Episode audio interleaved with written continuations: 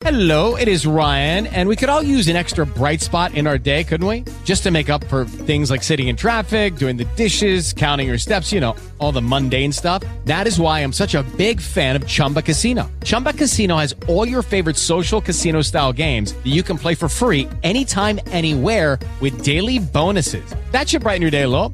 Actually, a lot. So sign up now at chumbacasino.com. That's ChumbaCasino.com. No purchase necessary. VGW Group. Void where prohibited by law. See terms and conditions. 18+.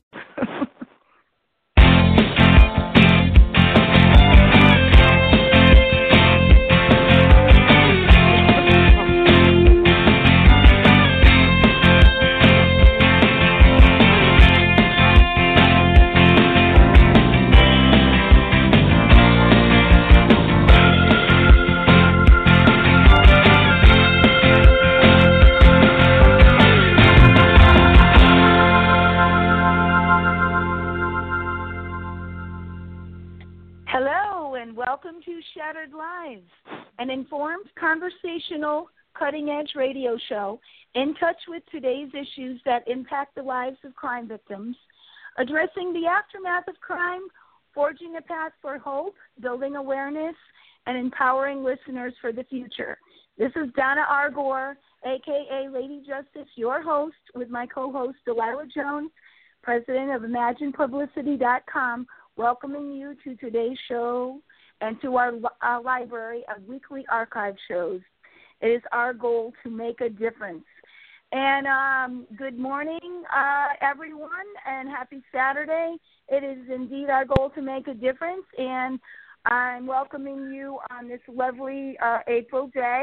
And want to let you know that we are switching gears a little bit today. We're making a difference in a different kind of way because we are featuring a show that has to do with something that's very close to my heart, having to do with healthcare issues. As everyone may know, I have a permanent disability and deal with my own medical issues. And there are so many people out there who are touched by medical issues in this world, and one of the aspects that many people are dealing with these days is the fact that they cannot afford health care, or if they do have health care, it does not meet their particular needs. And we are going to address that today with a friend of ours from Virginia who has been enlightened because of her personal situation. And we're going to delve into the Obamacare, which is very unaffordable to many, despite the fact that the title is Affordable Care Act, and that's what we're going to be focusing on in a very short while. But I just want to bring in my co-host Delilah to say good morning. How are you? And I'm looking forward to delving into this topic, aren't you? Good morning, Donna. It's another great Saturday to be on air. Yes, this is a very important topic for all of our listeners. No matter what your situation is right now, it can change in an instant, as our guest will tell us. How she came about contracting the chronic illness that she has, and it could be any of us. And I think that's what's so important for everyone to realize, that you may be sitting pretty today, health-wise, money-wise, financially, but it can change very, very quickly. So, I think our listeners will be very, very well informed after the show. I agree with you, and just to kind of tie it into our usual topic, what is happening with our healthcare system and with people is a crime. So we are kind of getting at it from the back door, but this is a crisis. So with that said, Debbie Hodges from Virginia wanted to welcome you to Shattered Lives. It's a pleasure to have you on today. Thank you, Donna, and hello, Delilah. We meet again. I'm very, very thrilled to be on the show today because there are a lot of things that people don't realize with illness, when you get it, they don't realize with insurance, they don't realize with drugs, they don't realize until it happens to them. So I'd like to tell you my story, so go ahead and question away. Well, thank you, and we're very glad to have this opportunity to kind of open the door to get some insight onto this very complicated process. And we have no illusions that we're going to fix things, but we want to increase awareness and to invite other people to join the conversation after this show as well. So with that, why don't you tell us a bit about the background in terms of your personal disability and how that has impacted your life, and we can kind of go from there. Okay. 19 years ago in 1997, November, I was coming off a plane from Cleveland to Norfolk, Virginia. I was working, and I was having extreme pains and didn't know what it was, and my fiancé at the time took me to the hospital, to the ER, when he picked me up, and they gave me a ton of drugs that probably could have killed me, morphine, Valium, you name it. I was on everything for the pain, and sent me home and said I must have sciatic nerve damage. So a few days later after that, I felt myself getting very, very numb and in a lot of pain and a lot of tingling, and finally I called the ambulance to come to the house, and they took me to the hospital, and I was diagnosed. Well, it took a few days, actually, to be diagnosed with a rare but not uncommon disease called idiopathic acute transverse myelitis. Now, idiopathic is the meaning for they don't know how I contracted it. It is like a virus that attacks the spinal column. Within a few days, I was paralyzed from T5 down, not able to walk. I was sent to a rehab hospital to learn how to do just common things in a wheelchair, how to cook, be able to go to the bathroom, how to shower in a wheelchair, just how to live my life in a wheelchair because they said I'd never walk again. And I was in the hospital for over 3 months, and they finally released me when I got to a point that they said that I wasn't going to be any better. But during that time frame and thereafter, I had been on a lot of prednisone and cocktail drips in an IV bag and taking them orally as well to be able to jumpstart my system. And I think people with MS or any kind of disease where you take prednisone knows that prednisone is a drug that is supposed to make you stronger. It's supposed to give you that extra push. Well, I was on, I can't even tell you, tons of it, tons and tons and tons. And from that massive steroid use to be able to walk again, by the grace of God, I am walking with disability, but I am walking up and walking, and I consider that, you know, a gift and a positive mental attitude note that you just don't give up on life, even though you get thrown curveballs. But the thing about the massive steroids is that it had repercussions in my body as life went along.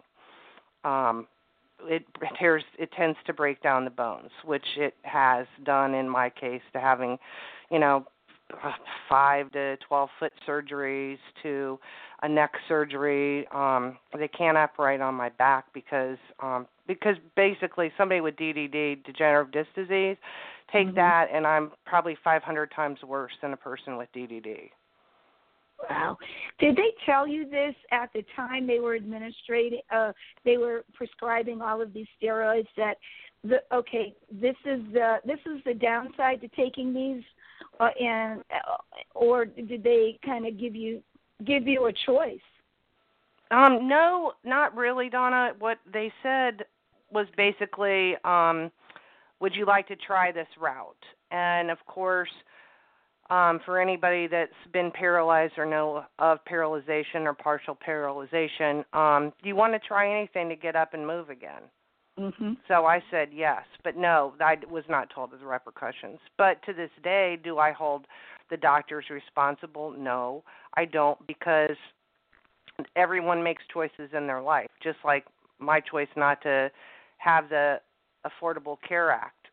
It was a choice. It was a choice for me to take those massive steroids to get where I am today. Mm-hmm. And everything in life is a trade-off, and you deal with what you have in front of you, and I guess you could say you make the best of it and you try to improve things. And like I say, I think you're so on with the positive attitude. Go ahead, Delilah. Well, I was just going to ask Debbie, is you contracted this 19 years ago. Do you know if there's been any improvements in treatment options within the last 19 years as far as, okay, this is what they did for you, but perhaps they're doing something different for new patients that are diagnosed? No, there isn't. It's still a mixture of, like, what causes muscular dystrophy or what causes cerebral palsy, what causes MS in other people. It's one of those illnesses that's a debilitating illness like the rest of the ones I just named, but also no, because everybody is different. There are not two people that are the same. Right. I mean, that's but the thing John with mine too. I'm sorry. Go ahead, Donna. No, I was just saying that's the same with I have spastic cerebral palsy, and although there are certain traits, symptomatology that goes with that, every person is different too. And just to contrast a little bit with yours, despite the fact that mine, I have certain things that I deal with, it supposedly is not progressive, although when you put a developmental disability on an aging process on top of that, it makes it doubly difficult. So I'm wondering too, with you, Debbie, as a consequence of we all getting older, how does that impact your transverse myelitis and what you're dealing with? Does that have a further debilitating impact, the aging process? Yes and no. It's funny you should say that. Sometimes it does affect me, like yesterday here, the weather. It really got me. The wind was blowing, it was bitter, and I felt like I was Frankenstein walking. And other days, I never feel totally loose from T5 down in my body. It obviously knows it was in shock from being paralyzed, and nor do I have the freedom to run, to swim, to do anything somebody normally would do with their legs. I can't. But, yeah, there are days. Mm-hmm. Let's see. Well, what with regard to after you were diagnosed with this, and can you tell us a bit about the sequence of events? So we can kind of build the story. What did you do initially in terms of what coverage was available to you at the point of diagnosis, and then how did it change? And then we can kind of get into what you're dealing with now. Well, Donna, when I contracted this, mysterious disease, not much was known about it back in the day. And I worked for a great employer, probably about maybe 10 years into the job, doing retail. And when I contracted this, and thankfully they were very, very good to me and kept me on board with the company, and I had insurance and had disability through the company as well. So it was great. I mean, I'm of the age bracket where, the baby boomer stage where, hey, guess what? You do the right thing. You have insurance. You that's the way you live life. You have a retirement with the company you work with, and when you retire, you've got retirement. Things don't work that way these days. Not at all. It's crazy in a minute, time changes. So I went on to work for the company for another 8 years. So it was a little over 18 years that I worked for the company. And I had to have another foot surgery. And I kind of just said, okay, that's it, I'm going to kind of put in my retirement, because it was very hard for me because I couldn't walk on crutches being unstable with my gait. So I kept COBRA, and then through my husband's insurance, I had said to him, why don't you insure me on your policy? Because by that time I was married before I retired, and so I was on his insurance policy, which was great. I mean, all my operations were wonderfully covered through his insurance, you know, which I'm going to say is Anthem, Blue Cross, Blue Shield, which was the same carrier our company had. So Anthem knows me quite well on their records over, you know, the last 50-some years. Mm-hmm. Me too. So how funny that when I decided, when I had to pick a health care plan through the Affordable Care Act, I picked Anthem because I said, why not? They know me, everything. So I picked Anthem. Well, one of the things I found out with Anthem is that one of the hospitals that I had my surgery done at and would like to have had continuing care at is Johns Hopkins in Baltimore. Well, guess what? Johns Hopkins doesn't take Anthem through the Affordable Care Act, but they take Anthem through your employer. So because they didn't get enough reimbursement or something? Well, actually, yes, that is what I've come to find out, is mm-hmm. that many, I call them doc in the boxes, which I really shouldn't, because a physician's assistant is a qualified medical caregiver, but the Patient First of the United States, as of January 1, 2016, they stopped taking Anthem, Blue Cross, Health Keepers, which is an ACA, mm-hmm. because of late payments. And many other doctors' offices, I mean, my neurologist stopped taking it, which forced me to have to go to another neurologist. And it was funny because as the year went on in 2015, I found that, oh my gosh, what am I paying all this exorbitant money for when half the doctors that I went to dropped it? I mean, it's great when you check it out online saying, oh yeah, they're a provider, they'll accept it. But then when you go, and then after a couple visits, oh no, we don't take it because of slow payment on the part of Anthem. That is a real crime of the heart. And they didn't tell you that up front. Usually when you call, do you accept this insurance? Or you have to ask also, are you accepting new patients? Did you find that was an issue? Like, no, we're not taking anybody. How much time did you spend in sort of doctor shopping? Oh, it was a lot. I mean, I was almost labeled a drug addict because I was in pain management, you know, because of my chronic pain. Mm-hmm. And I had to go see a bunch of different doctors, you know, and so therefore I was labeled, you know, I practically labeled. I'm not going to say labeled, where I had to write hours upon hours upon hours to these doctors to say, look, I'm not doctor shopping. I'm unhappy that you're not taking my insurance. And see, Donna, let me correct you for just a second. They originally accepted Anthem, Blue Cross, Blue Shield. Remember, all this Affordable Care Act is new. Okay, so right. They're taking anything. As time went on in 2015 is where they started dropping the plan that I was on. Do you follow where I'm coming from?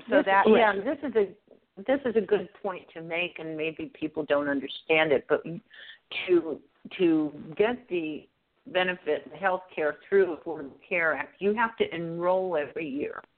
And when you enroll, that's when you see where these kind of changes have been made. And I'm sure a lot of people are just like me. You don't go through and study every doctor on the list because there's only, you know, there's a list of doctors who will take it. And they can change, like Debbie said. The many of them are just fed up with it, and they're just not taking it. Some doctors are not taking any insurance. Exactly. Right. So you know, not only different doctors, different hospitals, different clinics. So it leaves it up to the individual to have to go through and do your due diligence to find out, was my doctor taking it on this plan or that plan. Same thing with Title 19. Yeah. And it's, you know, it's something that it changes every year that you enroll. So is there a safety net set up if this happens? Now, this did happen to you. If they said suddenly, after 2 or 3 visits, oh, we're not accepting that, do they then say, hand you a paper and say, well, you could try these people, or are you on your own through this whole, you know, maze of figuring out what do I do now? Yeah, basically you are on your own figuring it out. I mean, they will make referrals and say, you know, I think, you know, you can see them to see if they take it, but we can't guarantee that they're still taking it or not taking it. And therefore it becomes, you know, a round to it. It's like you just go round and round and round in circles. So how many people did you go through? Maybe that's not a correct way of putting it. I'm sorry. But in terms of trying this one and then trying that one, trying this one, before you said, you know what, I can't make any headway here, I have to opt out. Was it a number of different positions or plans or practices? Well, I do have an insurance agent who is a good friend of mine for a long time, and her and I went through policies and plans and different things when it came time to enroll for 2016. Mm-hmm. And as I stated before, I said, you know, we have choices. I've never been without insurance, and I was right there almost ready to take a plan that to me still wasn't acceptable. And I just said no. And as far as doctors, when I went to between 5 and 6 different doctors, which then labeled me doctor shopping, which was a joke. But yeah, as far as going to this plan and what was my decision not to go to any plan come January 1, well, the deadline was the end of January, was the fact that it didn't matter what you did, what plan you're on. It was still anywhere between a $4,500 and $6,500 deductible that you had to pay out of pocket. That's ridiculous. I mean, who has that? Yeah. Well, here's the thing. And this is one of the things that, you know, I was in the paper as I kept writing articles in our local newspaper every time something would be published about the Affordable Care Act and what I was discovering, you know, through 2015. And the last article that made me front page was the fact that I'm willing to take the penalty for it. I'm over it. I mean, how many people want to stand up with me right here, right now, and make that pledge that they're willing to take the penalty instead of paying for this gosh awful, horrible policies that are out there?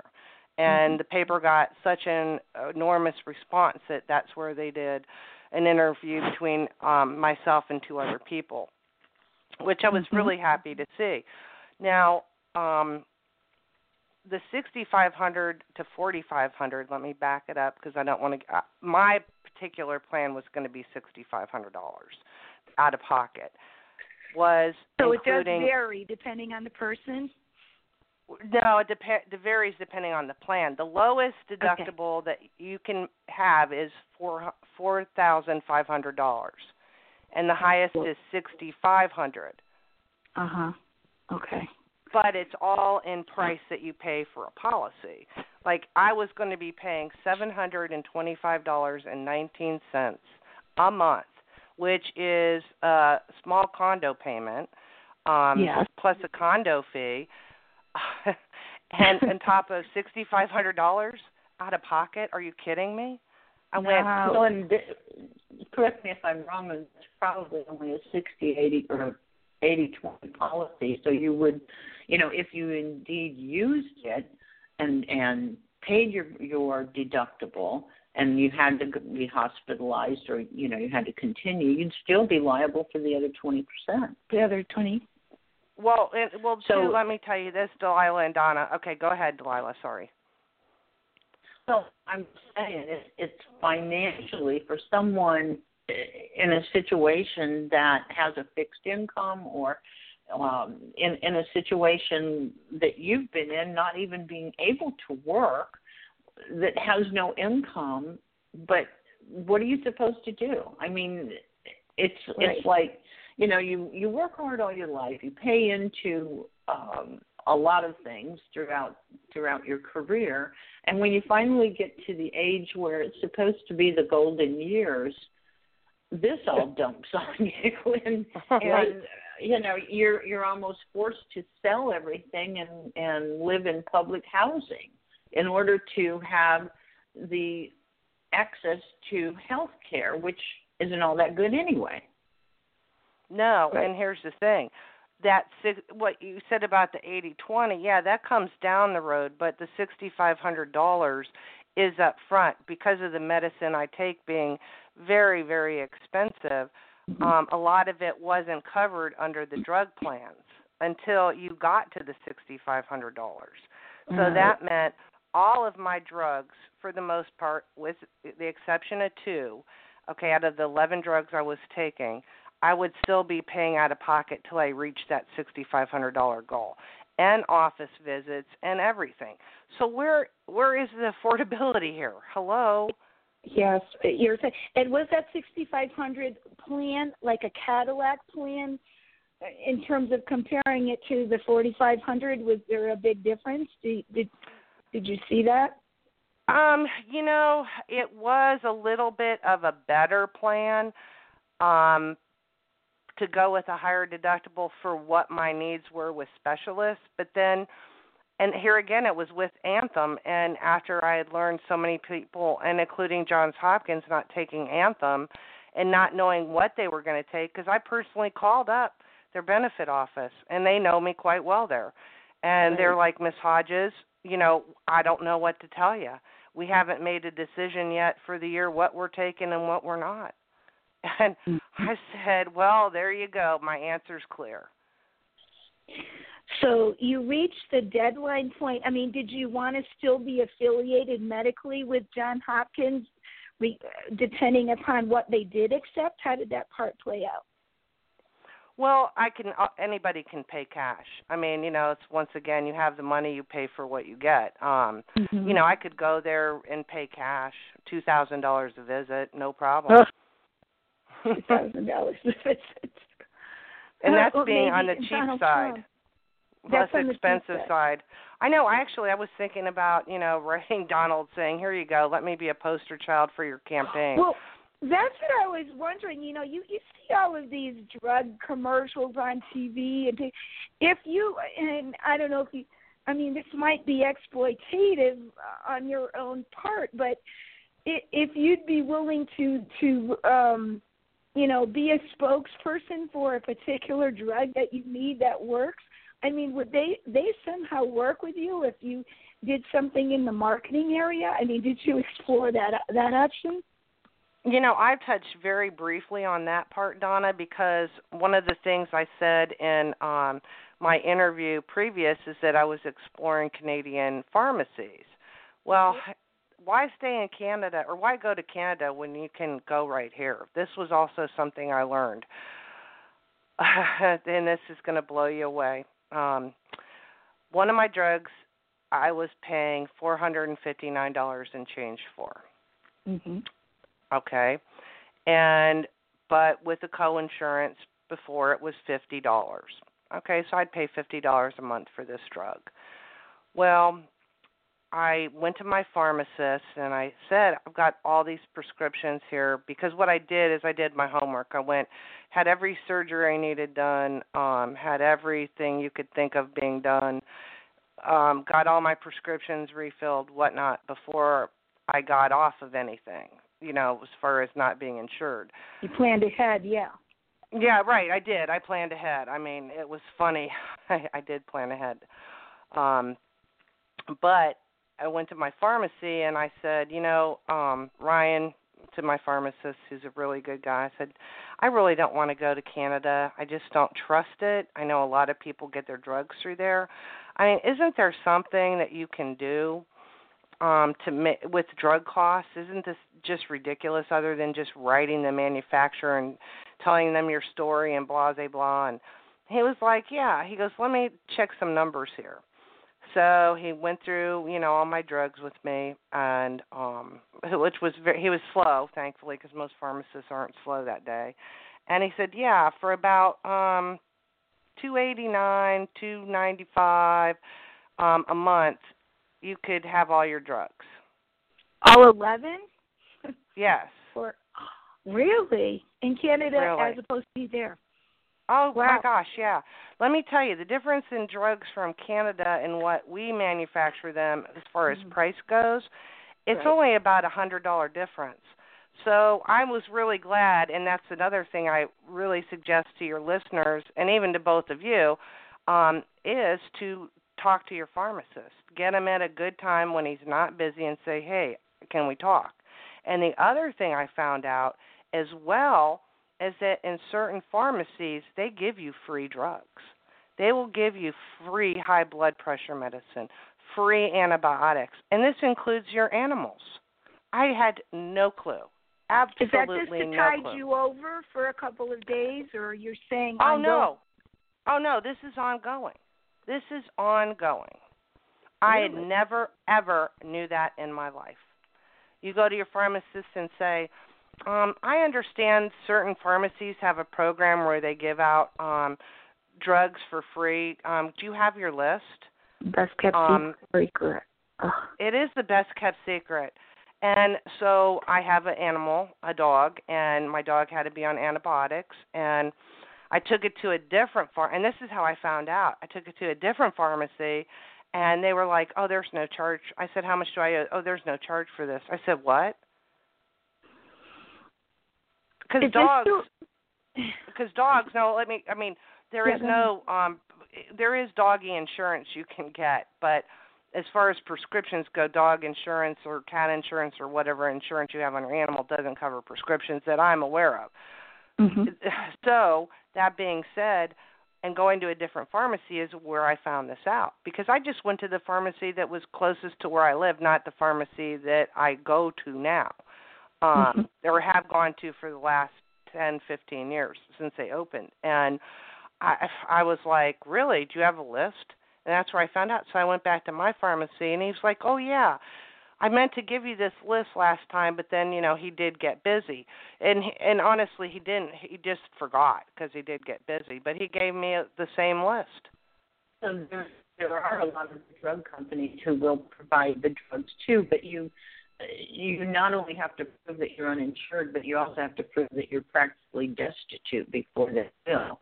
And each drug company works differently as far as how they approve something like that. So there are options, like you explained, you know, for people who are on prescription drugs, be able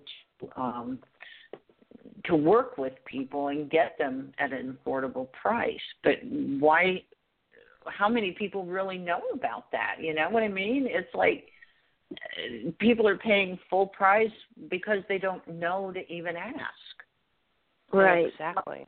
I guess the rule is always ask. And the other thing I wanted to bring up that's sort of related, if you've seen the movie, Michael Moore's Sicko movie, he talks about this. He brought people from 9/11 who had severe, you know, respiratory problems from breathing and all the junk from, and he brought them down to Mexico, and they had to pay like hundreds of dollars for all of these things, you know, in New York. He brought them down to a pharmacy in Mexico, and for the same thing, what they needed, like whether it related to, you know, inhalers, and they charged a nickel, Deb, a nickel, as opposed to hundreds of dollars. So, oh, you know, yeah.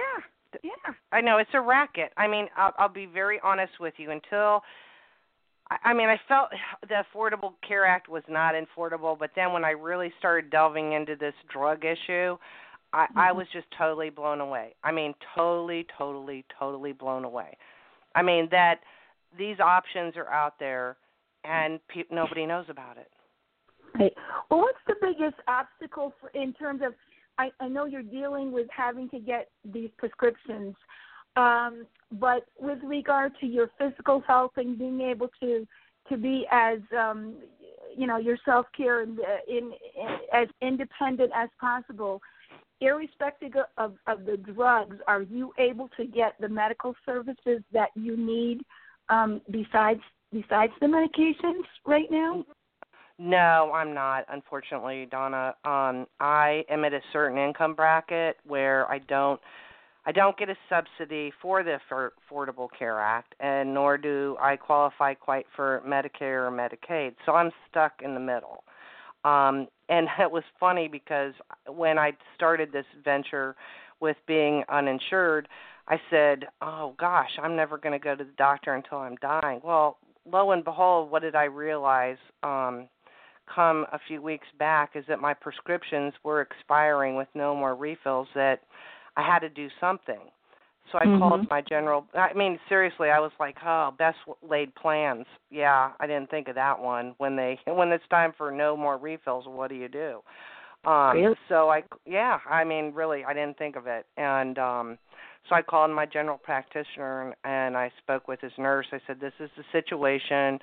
It's like, yeah, we read about you in the front page of the newspaper. Come in. We'll give you a discounted rate. And I'm like, okay, great. We'll write the prescriptions, everything, but that can be written. Anything for pain, no, because that was through pain management. And I was like, fine, just get me just the, basics that keep me moving. And so that's what I did last week. And is that for 90 days only, or what is it for? Because a lot of times... No, he is going to keep refilling them for me, which is really great. Really? Wow. I think this is another point that needs to be brought out, is the fact that, you had this whole medical plan going on. You had doctors lined up for different things. You were working the plan, so to speak. And then, again, every year, when you re-enroll into the Affordable Care Act, that plan just goes right out the window. If there's a doctor or two or three within the list of the ones that you have to see that opt out of taking it, then you have to start all over again. You have to re-plan. Yeah, you have to, like Deb said earlier, you have to start calling around, finding out who takes, their policy, and line all of that up again so that your health care plan works for you. And then it could change again, right? Depending down the line. Every year it could change again. Right. And every year the costs are going up. And I think I just read something recently that, not too many healthcare practitioners are happy with this either, because their costs are going up exorbitantly, and the insurance company's costs, and they're not happy with it for that reason. So I think, I don't know how much longer it can sustain itself, to be honest with you. And then the house is hard. It really is. It's gonna topple over at some point and crash and burn. And maybe that's the best thing. And then you start and you do something that's practical and realistic. I mean, I don't know.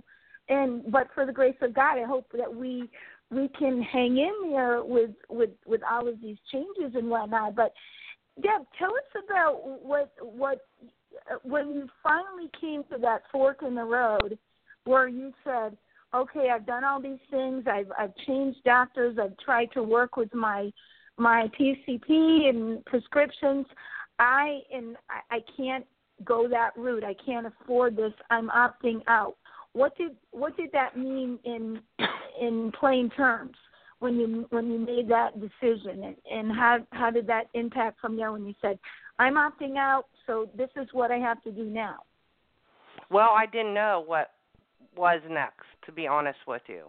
I had no clue. I just said, and I was nervous and I was scared. And now that I've it's been four months into the process. Yeah, 4 months into the process.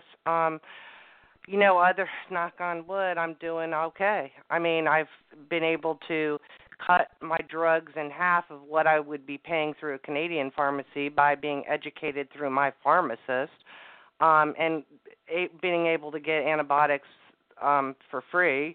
Everybody needs antibiotics. I especially when I go to the dentist, which that's been cut out, so to speak, of not going to. But because I've got plates and brackets and different things in my body, I have to take antibiotics, be premedicated is what they call it, before I go to the dentist. Well, here I was paying a copay before for amoxicillin to take, 4,000 milligrams of it before the dentist visit. And guess what? I could have been paying it for free. Ugh, if you'd only known, right? Right, if you only known. I mean, even having insurance, they said they still would have given it to you for free. I mean, it doesn't, our insurance system doesn't make sense at all. Affordable Care Act to the drug companies to all of it, it just does not make any sense. And it seems to me the CEOs of these companies are the only ones that are getting rich. Yeah, well, getting rich or just being able to survive and keep afloat. I mean, in point of fact, you're having to sort of be your own doctor. You figure out which drugs are most effective for you, and those that you can get for free, or those that you can afford on your limited income. So are you kind of doing a juggling act right now? And so for the last 4 months, and so far it's working out? Yes. Now I am missing one of the higher priced drugs that I just can't afford because there's no generic for it, which is a common drug called Lyrica. I don't know if everybody's heard of it. And that drug I'm really going to take to the manufacturer and say, or go to the manufacturer and say, hey, I really need your help here with this. Mm-hmm. And I've also asked my neuro-ophthalmologist if he could put me on some type of a test program through EVMS if that was possible, because I've got some eye issues, and I will know that on Thursday. That's my doctor's appointment, actually. Mm-hmm. Well, this is, Deb, I think another thing to bring up at this point, too, is even though you have this chronic illness, you've not been categorized as disabled. Oh, no, what's so funny is... How's that working out? Well, what's funny is that I fought. I have an attorney. I've been fighting the government because they say I can work. You can't get Social Security, right? Yeah. Yeah, no. And here's the funny thing, but I've got a disability placard license plate. Yeah. So if I'm disabled, how can I work? I mean, I do a little bit of consulting that helps pay for some of the drugs on the side, to which I report to the IRS. But, I mean, I do it at my leisure. I don't do it. I just couldn't go in and punch a clock every day. That's just not how my system works. Yeah, and your endurance and all of that, right? Well, what is their definition beyond what you have to qualify you for that? Or does it have to do with your age, or you're not quite old enough? Or what is it that they're denying that from the criteria? Well, actually, they're saying that transverse myelitis, people on it, it's not a disability. And it's really sad. There was an Olympic swimmer in the was it the Quad Olympics or the Special Olympics? And she had won, and they had stripped her gold medal away because they thought at one time going in the future that she would be able to use her legs and walk again. So they define walking as not having a disability. Yeah. Or if you can walk if you can walk with a walker, with crutches, a number of feet or whatever, then that's what they say? That's what they're telling me at this point in time, and I sure hope my lawyer can do the job for me come next month, because that's when my fourth hearing for disability will come up with the government. So you can keep appealing it for a certain number of times or what? That I have not spoken with my attorney on, because it's kind of been a little bit frustrating. And here again, you pick and choose your battles. Right now, my battle is trying to stay healthy through getting where I can afford the drugs that I'm on that I can afford, you know, doing what I'm doing. And that to me is the number one priority is my health and my own health care. Right. I'm not worried about that right now. I have to take what's in the moment in front of me as far as that goes, because like I said, I just opted out and I thought I had it all figured out, but you know, here I missed a point where, gosh, yeah, when the refills run, I mean, prescription runs out, how do I get a refill? I'm going to have to go back to the doctor. So, you know, that's when I said, okay, I can't go back to 5 different doctors because that's going to cost me 5 different bills not having insurance. I'm going to call my general practitioner and see what he can write for me. All right. Well, let me ask you this. I luckily, I don't have to take prescriptions, and for psoriasis, plaque psoriasis, I was able to go the integrative medicine route for 4 or 5 years ago, and been on a gluten-free diet, and was in a had taken very expensive IVs, as well as the a number of supplements, and over a period of time, because of other financial choices, I cannot continue treatment per se, but I am continuing supplements, and those are still expensive as well. So I continue what has been the most successful for me. Are all of these drugs that you take, are most of them steroids? Are they damaging, degenerative? Would you be able to go the you know, holistic method in terms of taking supplements, and that help you as well? Well, funny that you asked, because I've always been a big herb and vitamin person. And when I had my big surgery at Johns Hopkins for my neck, they told me, and it's funny, in all the other surgeries that the other doctors didn't say, well, you need to be off this vitamin, you need to be off this drug for so many days, because it causes bleeding, blood clots, whatever. But Johns Hopkins, they know.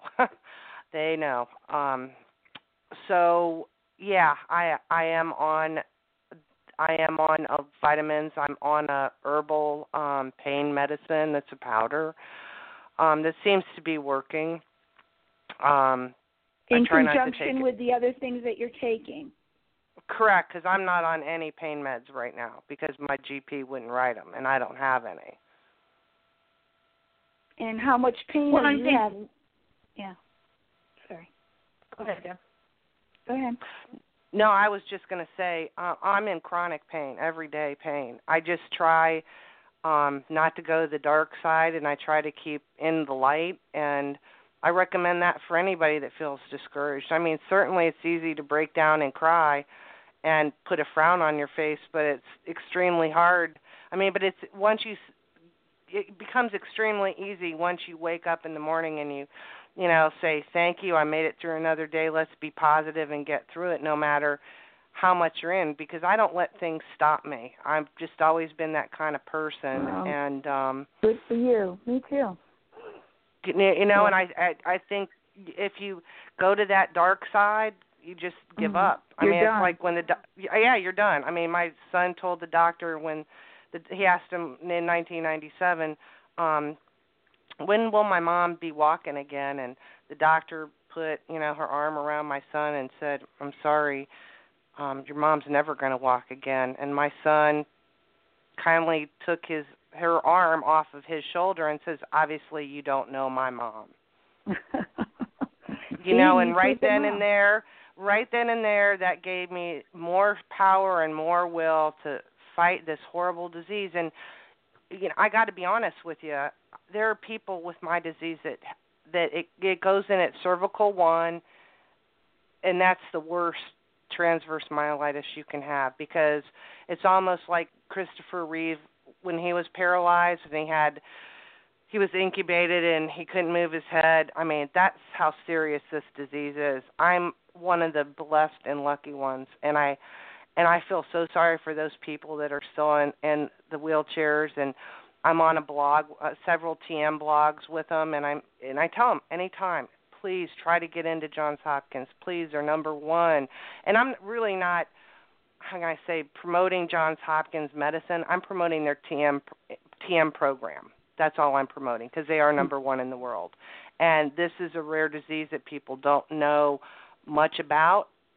They still don't, but they can help you figure it out. That's all I'm saying. Is there a particular person that is, I guess, shall we say, famous that has experienced this same issue, like, you know, Michael J. Fox, and people like that can kind of bring it to the fore? Or do you know of anyone that is in the limelight, so to speak? Yeah, there was a former, well, he's still alive, a country singer by the name of Hal Ketchum.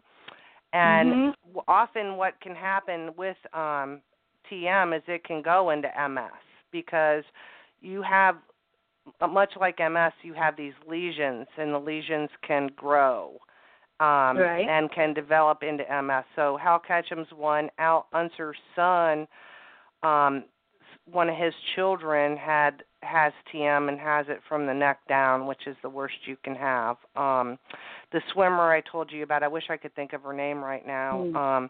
But those are the top three off the top of my head. And are they advocates? Are they out there trying to do something? No, you know? Not really. No? Not really. I'd like to get those people, and I'd like to get anybody that with social issues, with insurance, that are in the place I am out there to make a change for the world, because this just isn't working. This Affordable Care Act is not working at all. Well, what are the consequences of paying the penalty? Tell us about that part of it. And I heard it was a. Go ahead, Donna. I'm sorry. No, I'm just saying. I'm sorry.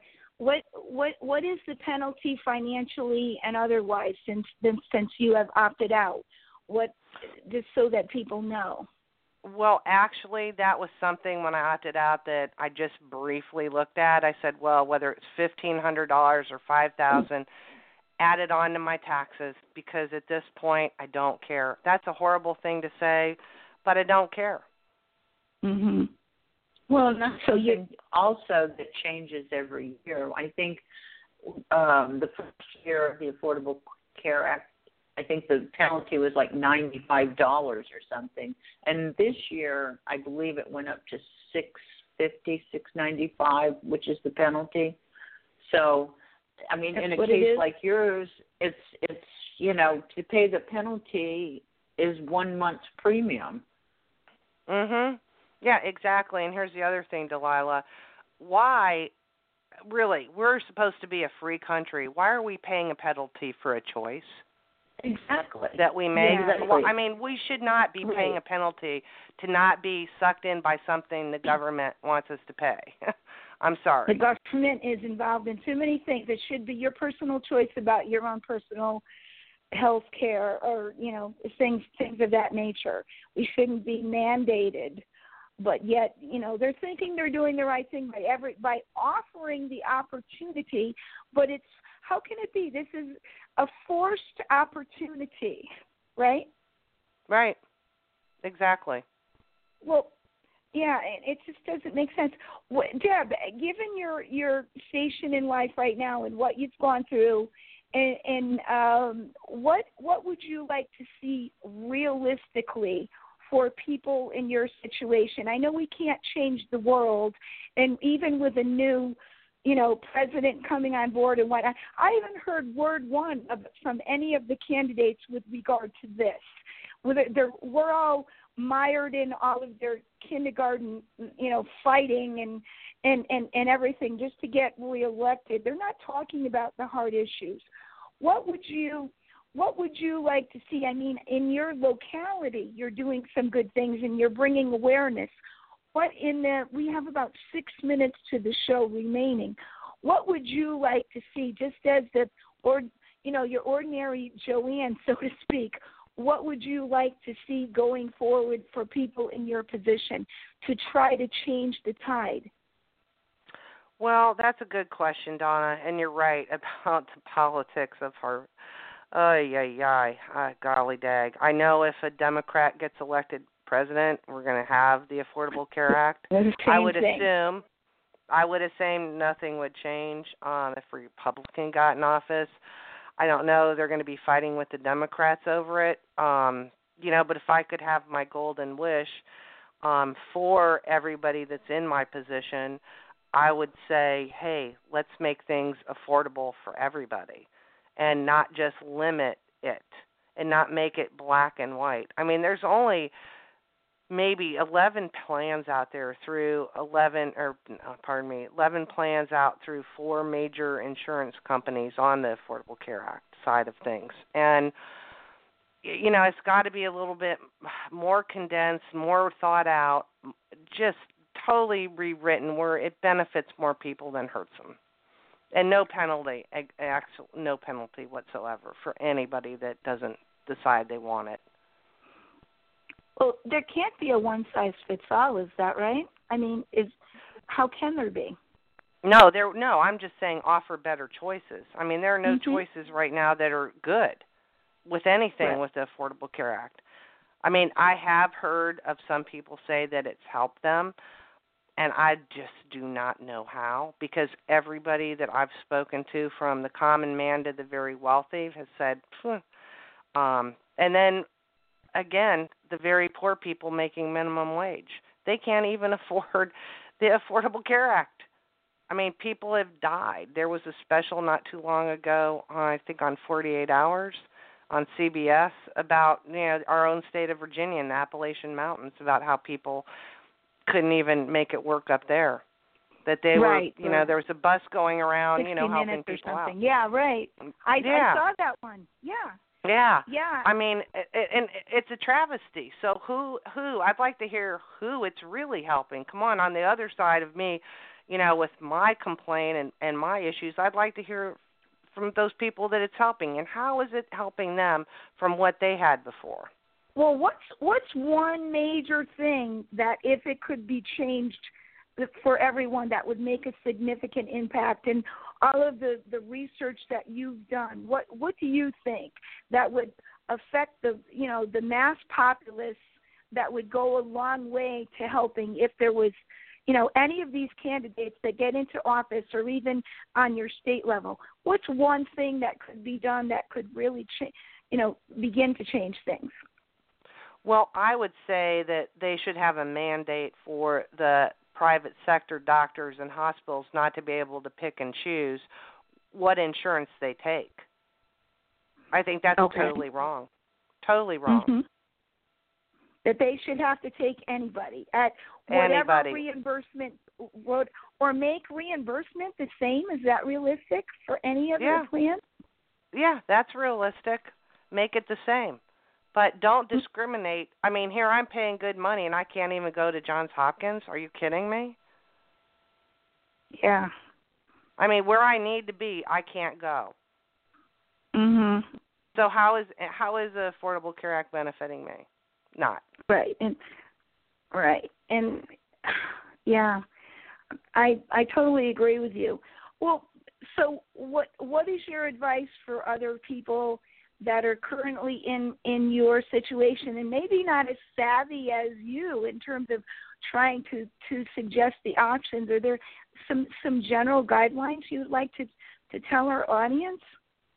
Well, before you go to Canada, seriously, like I was checking out everything to go to Canada to do, is check out your own pharmacy in your backyard. Speak to your pharmacist. See what they can offer you, because it's amazing. That's been my number one most amazing thing, is the pharmacy. And I don't mind spending that money per month because it's a heck of a lot less of what I would be paying by having insurance. Mhm. Well, what if you need rehabilitation? What if you need physical therapy? What if you need, home care services from nursing? I mean, is there what can you do about that? I mean, besides the drugs. Well, Donna, like I said, I just put my hands and up to the above, and I said, please keep me healthy as I can be so that I don't have any misfortune more than what's happened to me happen right now. Yeah. Well, there isn't any. So I'm kind of leaving it. Sorry, I'm kind of leaving it up. Leaving it in God's hands? Mm-hmm. Yep. Wow. Well, Delilah, what would be your parting comments about this? And I hope we can continue this as a series, given the show you did and this show, and keep it going, really. It's so important. Yeah, it is an important issue because there's just way too many millions of people that are affected by it. And I don't know that, you know, that we're talking about going to socialist medicine, but it's got to be accessible to everyone. It's got to be affordable to everyone. It's a basic human right to have access to decent medical care when you need it and not have to sell everything you own to pay for it. Right. And what can be done about these CEOs and these pharmaceutical companies that are making all the money? It has to be dispersed evenly. It can't be just a few people raking in all this money, and that's the problem, isn't it? Exactly. It's just like the gentleman that had the cancer drug who was indicted recently. He was charging cancer patients $1,200 a drug. I mean, ludicrous. Ugh. Ludicrous. I don't know, but, well, at least we have opened up the topic for continued discussion. So, I mean, we can't do much, but at least we've done that, and I feel good about that. And I'm so proud of you, Deb, for what you've done on your own behalf and for your attitude. And you know, keep going and keep writing. And I hope your local paper still continues you, and keep being an advocate because it's so important. And, you know, that is what's going to carry you through. People that are an advocate and have passions that they care about, we've said that there's medical studies that they live longer if they're out there helping on their own behalf and other people's behalf. And that's in the end, that's all we have, really. You know? Oh, agreed. And I can't thank you and Delilah enough, Donna, for having me on the show this morning on this beautiful April day. Well, I hope it helps a little bit. It's been a pleasure. Well, yes, and please do share among everyone, and we're going to continue to promote this. And all I can say is please keep in touch with us with regard to what if things change, you know, both for especially the good or the bad, and we will continue to promote this show. And if there's other people that would like to come on and share their perspective, if they have other quote-unquote solutions or other things to add to the conversation, both Delilah on her Imagine Publicity Network and on Blog Talk Radio, we can continue to feature you because this is so important. Correct, Delilah? Oh, absolutely. I think there are people who speak out about their experiences, whether they're good or whether they're bad. I mean, like Deb said, you would like to hear from other people on the other side who have had good experience with this. And in a situation like hers with a chronic illness, what is it doing for you? Has it made it more affordable to get the care you need? Or, again, has it been a setback for you? Right. So let's just continue this, if at all possible, and get the word out here, and we'll keep in touch. And, you know, that's the best we can do for this moment. So, again, thank you, Deb. It's been a pleasure having you on, and we'll be in touch. And, Delilah, thank you also for co-hosting this. I think it's been a very good show. And we will see you next week with another edition of Shattered Lives Radio. Thank you, Deb. Thank you. Appreciate it.